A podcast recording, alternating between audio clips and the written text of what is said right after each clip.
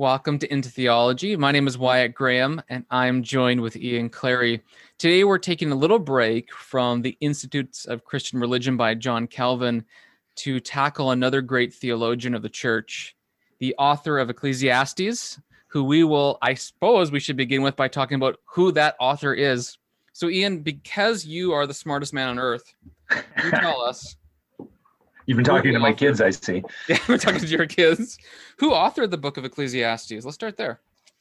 Well, I mean, this is a an interesting uh, sort of question, isn't it? Because the author himself, in uh, the very opening verse of Ecclesiastes 1 1, uh, describes himself as the preacher. Some translations will have it as the teacher, the son of David, a king in Jerusalem. Hmm. And uh, that can kind of direct our thoughts to certain figures in the Old Testament. You know, the obvious one that kind of jumps to mind that many people would uh, assume uh, the author is just King Solomon. Um, but I am not the most the smartest man when it comes to Hebrew linguistics. Uh, I defer uh, to my uh, my honorable uh, co-host here in terms of actually like getting into a discussion of like is is is the preacher is the teacher Solomon um, because there's yeah it's, it's a not good, a clear cut case is it? Well, it's a good question and it's one of those things where I think we probably all assume Solomon, and largely it's not only that verse one where it says the son of David. I mean, who's the son of David but Solomon? And Solomon's a really wise person. He, he wrote all right. these like proverbs, all this kind of stuff. And then when but he also to, Solomon also kind of comes to the end of himself at the end of his life, right? And there's like he kind of gets into all kinds of trouble with yeah, with women and all that. And that's and exactly that kind of how things are described in chapter two, verses four and following, where you have yeah a guy, a king who's had it all type of deal. So I think, I mean, from my point of view, I think it's very possible, plausible, likely that it, or whatever, that it's Solomon. The, the thing that holds me back is he doesn't say, I am Solomon. He says, right. I am the, the teacher. And so it's one of those things where it's like, well, how do you how do you honor the biblical text in front of us? Do you honor it most by saying, I know he identifies him as, as the teacher, but I'm going to do an historical reconstruction and call him Solomon. It's like, well, what's he loses his intended purpose. Yeah, he's like, why did he call it? What What's the Hebrew word? Um, Kohelet. For, yeah, right. So why? What is that word? Why does he? What could be communicated in terms right. of the use of that particular weird word? Yeah, so the word that's preacher or teacher is the Hebrew word kohelet, and it's it's kind of odd for a number of reasons. One, uh, it's has a what looks like the feminine ending, so it looks like it's a it's a word to describe a lady, for example. But then you actually look, there's other uses, I think there's two, where this et ending actually talks about a vocation. And that vocation would be like a you know, farmer or whatever, something like that. So that could be it. The other weird thing is that the form it's in uh, is in it's in a participle form, so it's kind of like an action verbal type of form. And you think, well, okay, so some people say, well, kohelet means to gather. Kohel is to kind of gather, it's to make a congregation. So maybe this person is kind of like sort of like a pastor or a teacher who's gathering a congregation together. Uh, but then you'd expect, and this is again, this is gibberish if you don't know Hebrew, but you expect it to be like in a hiphil form of some sort, uh, some form rather. And a hiphil form would mean that he causes this group to come together, or something to that effect. But it's in the qal form, which is weird, and it almost makes it sounds like he's in and amongst the congregation. And so I, I kind of think what's happening here is we're intended at least to see somebody among a group of people who is a wise, kingly figure, very possibly again Solomon, but that's I'm just talking about what's, what's being explicitly said, who is talking to a group of other wise men about life and really, in one sense, talking through it. You can see that people will be listening. Um, probably there were conversations back and forth, which we don't have here, obviously. And so you'd almost think about it like sort of like those like an ancient Greek philosopher just talking in a forum with a group of people or something like that.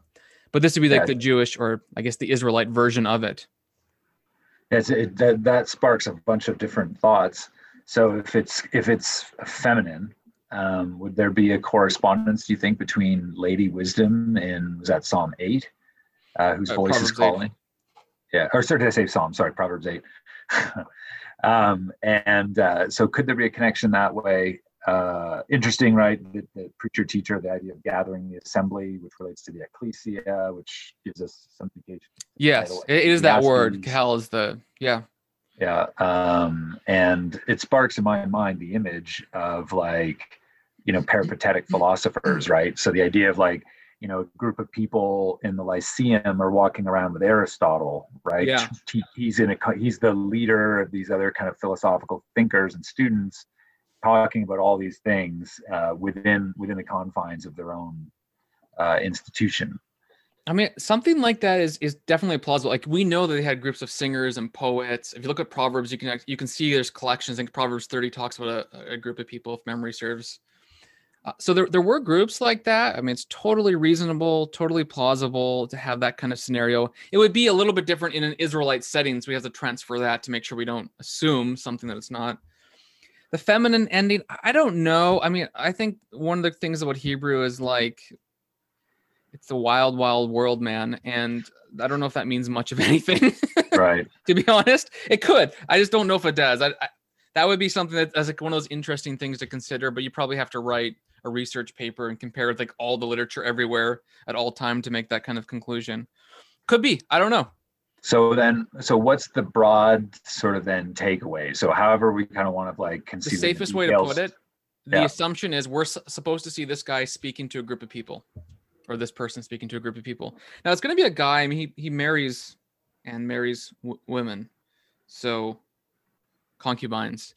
Yeah. Uh, it's it's very it's I mean it's very straightforwardly a man because of that. Um, I don't.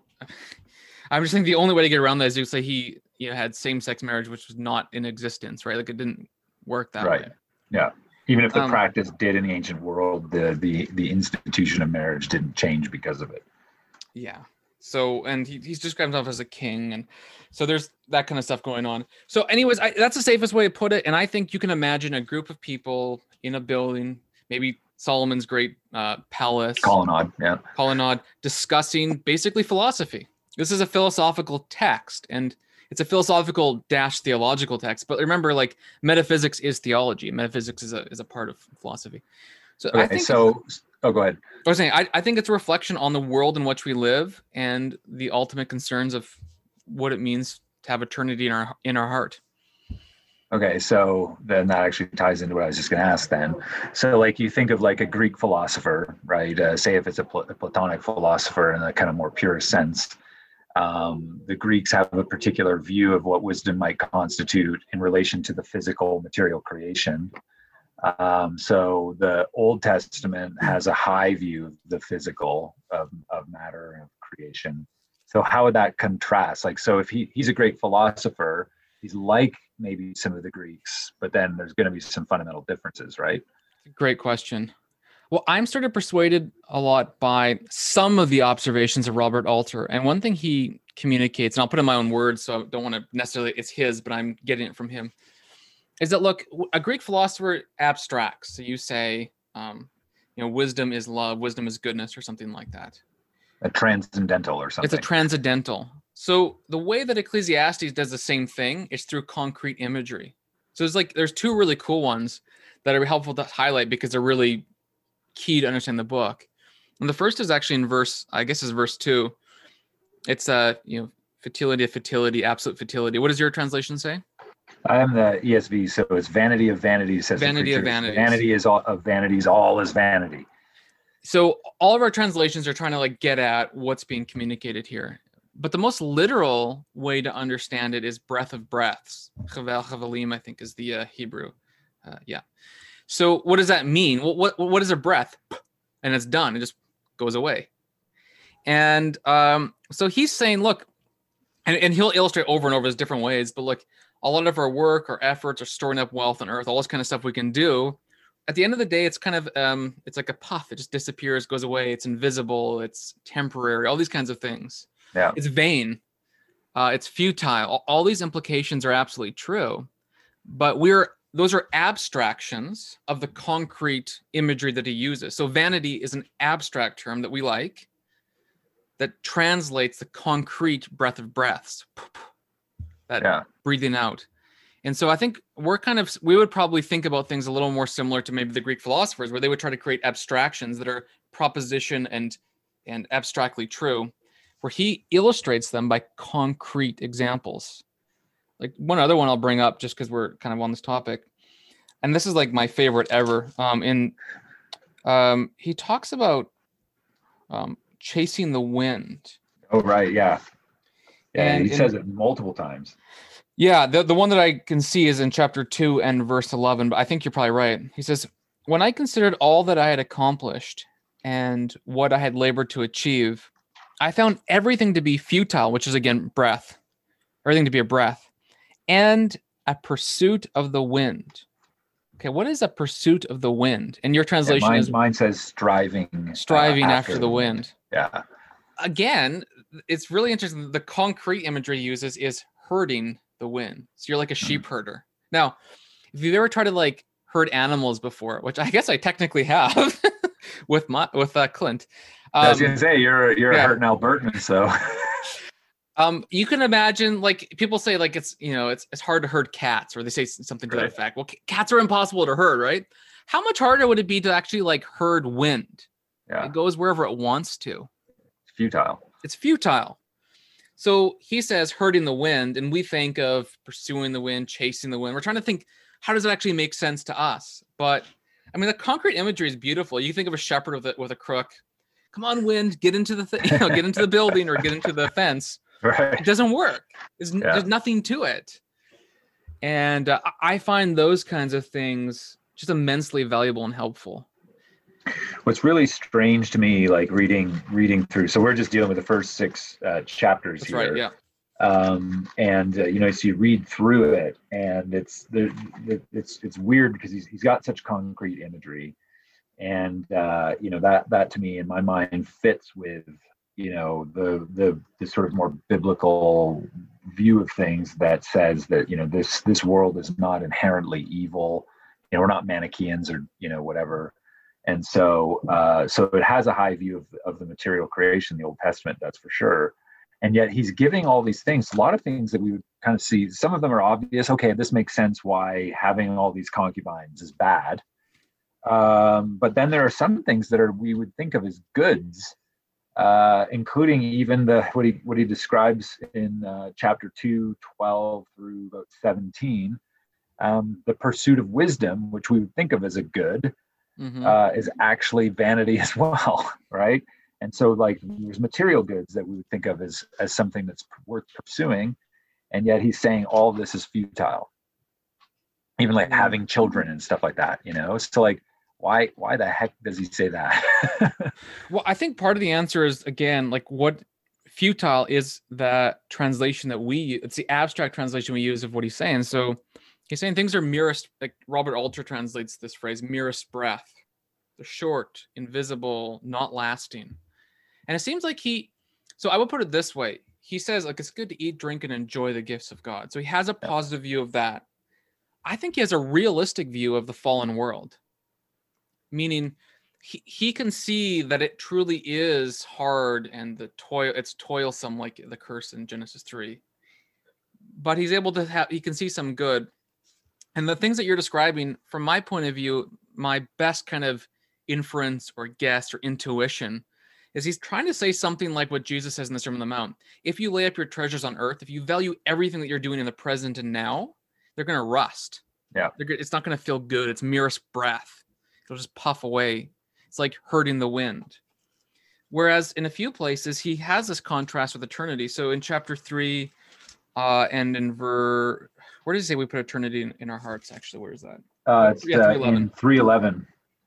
In three eleven. He has made everything appropriate in its time. He has also put eternity in their hearts, but no one can dis- discover the work God has done from beginning to end. That's a great contrast. We have eternity in our hearts. We're pursuing something greater than what we are. And yet the limit is we can't understand the greatest thing there is, God. And he'll, he'll conclude his whole book in chapter 12 this way. At the end of the day, you've got to fear God and obey his commands. Yeah. So, so I do think he has this kind of view, a realistic view of the futility of things, another realistic view that you can enjoy God's good gifts nevertheless, and then finally that meanings ultimately in the future, eternity with God. Yeah. So do you think like because it's interesting, right? In verse verse eleven, as you just read, like so my translation says he's made everything beautiful in its time. Also, he's put eternity into man's heart, uh, yet so that he cannot find out what God has done from the beginning to the end. Uh, so you have eternity in our hearts. Would that would that be like? Do you think a reference or at least some sort of like allusion to the image of God um, in the original creation of humanity? Because there's a weird contrast. Like you go down to verse 18, and then he says, "I said in my heart." With regard to the children of man, that God is testing them that they may see that they themselves are but beasts so it's like it's almost like he's devaluing humans, but yet yep. humans are created in God's image. And then we also have God's eternity in our hearts. Well, I would even expand on your animal comment if you go to 319. He's saying, look, for the fate of the children of Adam and the fate of animals is the same. As one dies, so dies the other. They all have the same breath. People have no advantage over animals since everything is futile. Yeah. And again, I think probably futile there is the idea of temporary, not lasting. So he's like, humans and animals die just the same. And I think that I mean I think that's where he gets it because he often he talks about too like you can make all this money and have all this power, then when you die, like who does it go to? Go to anyone. Like you can't keep it, right? You can't keep your treasures; they just get left behind when you die. So I think here he's he's probably saying, in terms of what you can take with you, we both everyone dies. Yeah. And as I mentioned to you, like there are some ways to think about that. I mean, when Adam and Eve sinned, they gained the ability to know good from evil, to, to choose evil, to have that as an opportunity to, to choose. That actually made them dumb, like us, less rational, because right. it's most rational to always choose the good. Yeah, we, we became irrational, and we also lost true freedom of choice because true freedom of choice is to choose what's best. Right. But now we often choose what's worst for us. And so, are, are we really much like much better off than animals in a certain sense? With it? people live their lives and essentially just live and then die. He's kind of right when you just look outside in the world around us. When you live, look at a fallen world. I mean, we're gonna obviously as Christians, we're we always want to jump straight to this eternal significance of Christ and the cross and all that. And he he kind of gets there actually, uh, more broadly than we might after Christ has come but I think he's just accurately describing the way people live in a fallen world apart from reconciliation with God, living east of Eden. Yeah.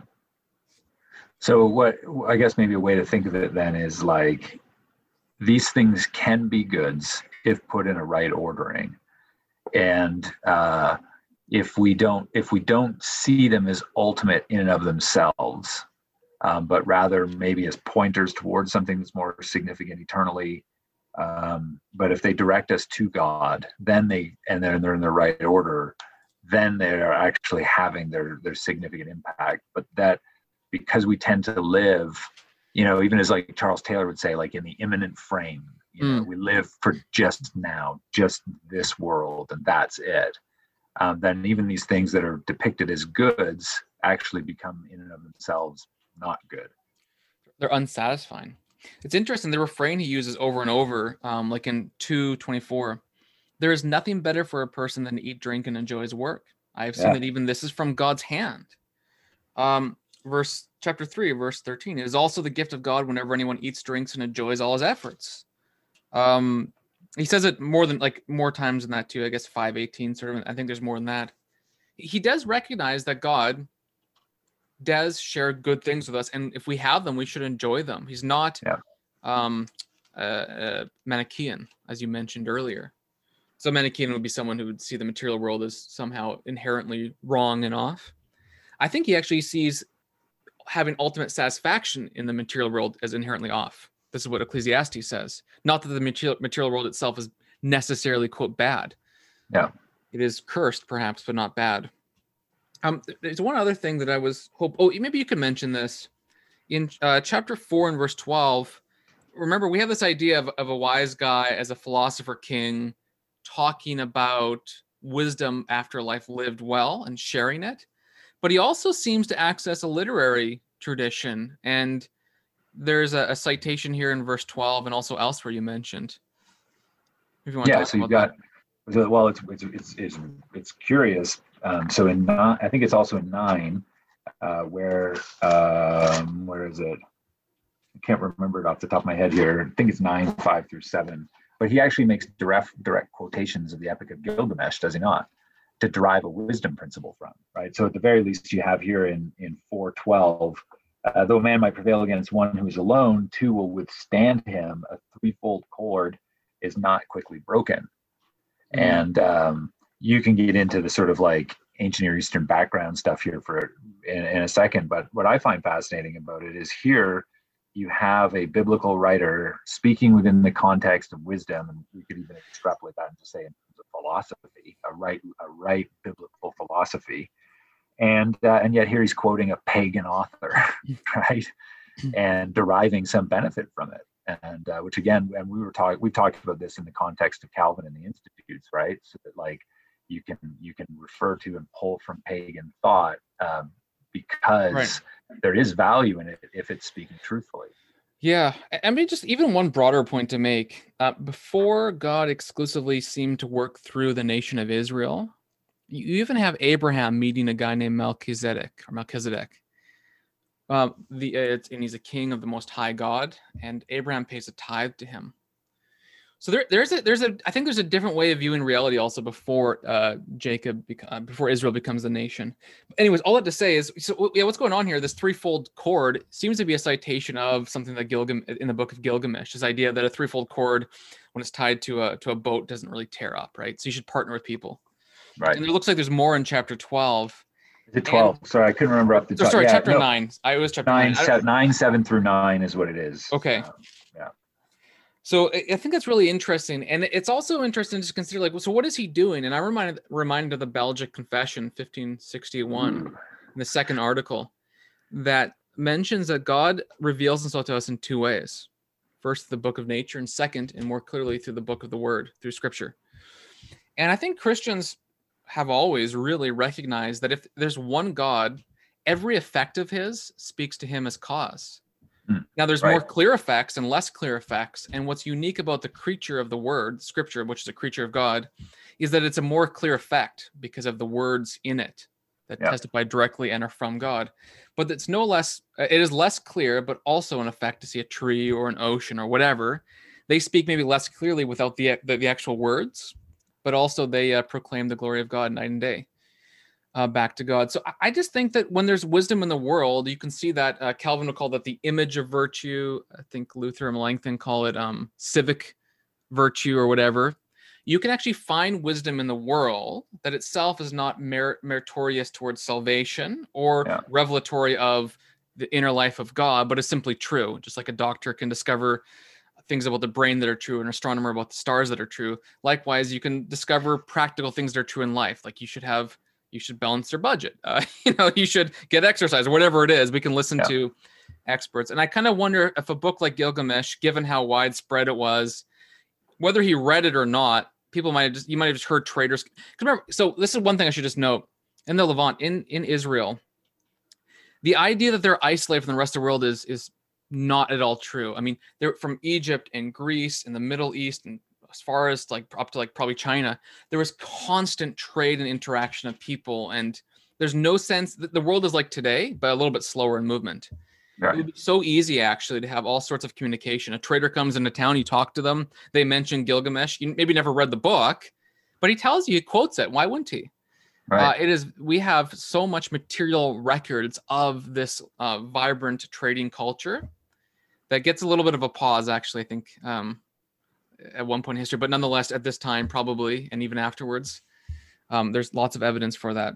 I think at this time, depend, depends what time this is written, but if it is around the Solomon time, uh, there was a there's probably a bit of a pause, but Solomon obviously is trading with Ethiopia and stuff like that, right? Yeah, Cush, and uh, you have like Queen of Sheba and things.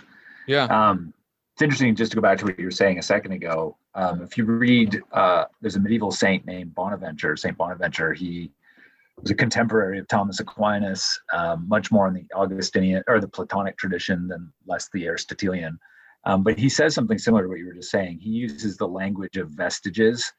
Um, that uh, so in his book on the kind of journey of the soul or the mind towards God, he organizes it according to seven chapters. Seventh chapters where you kind of finally come into full mystical union or ecstatic union with God.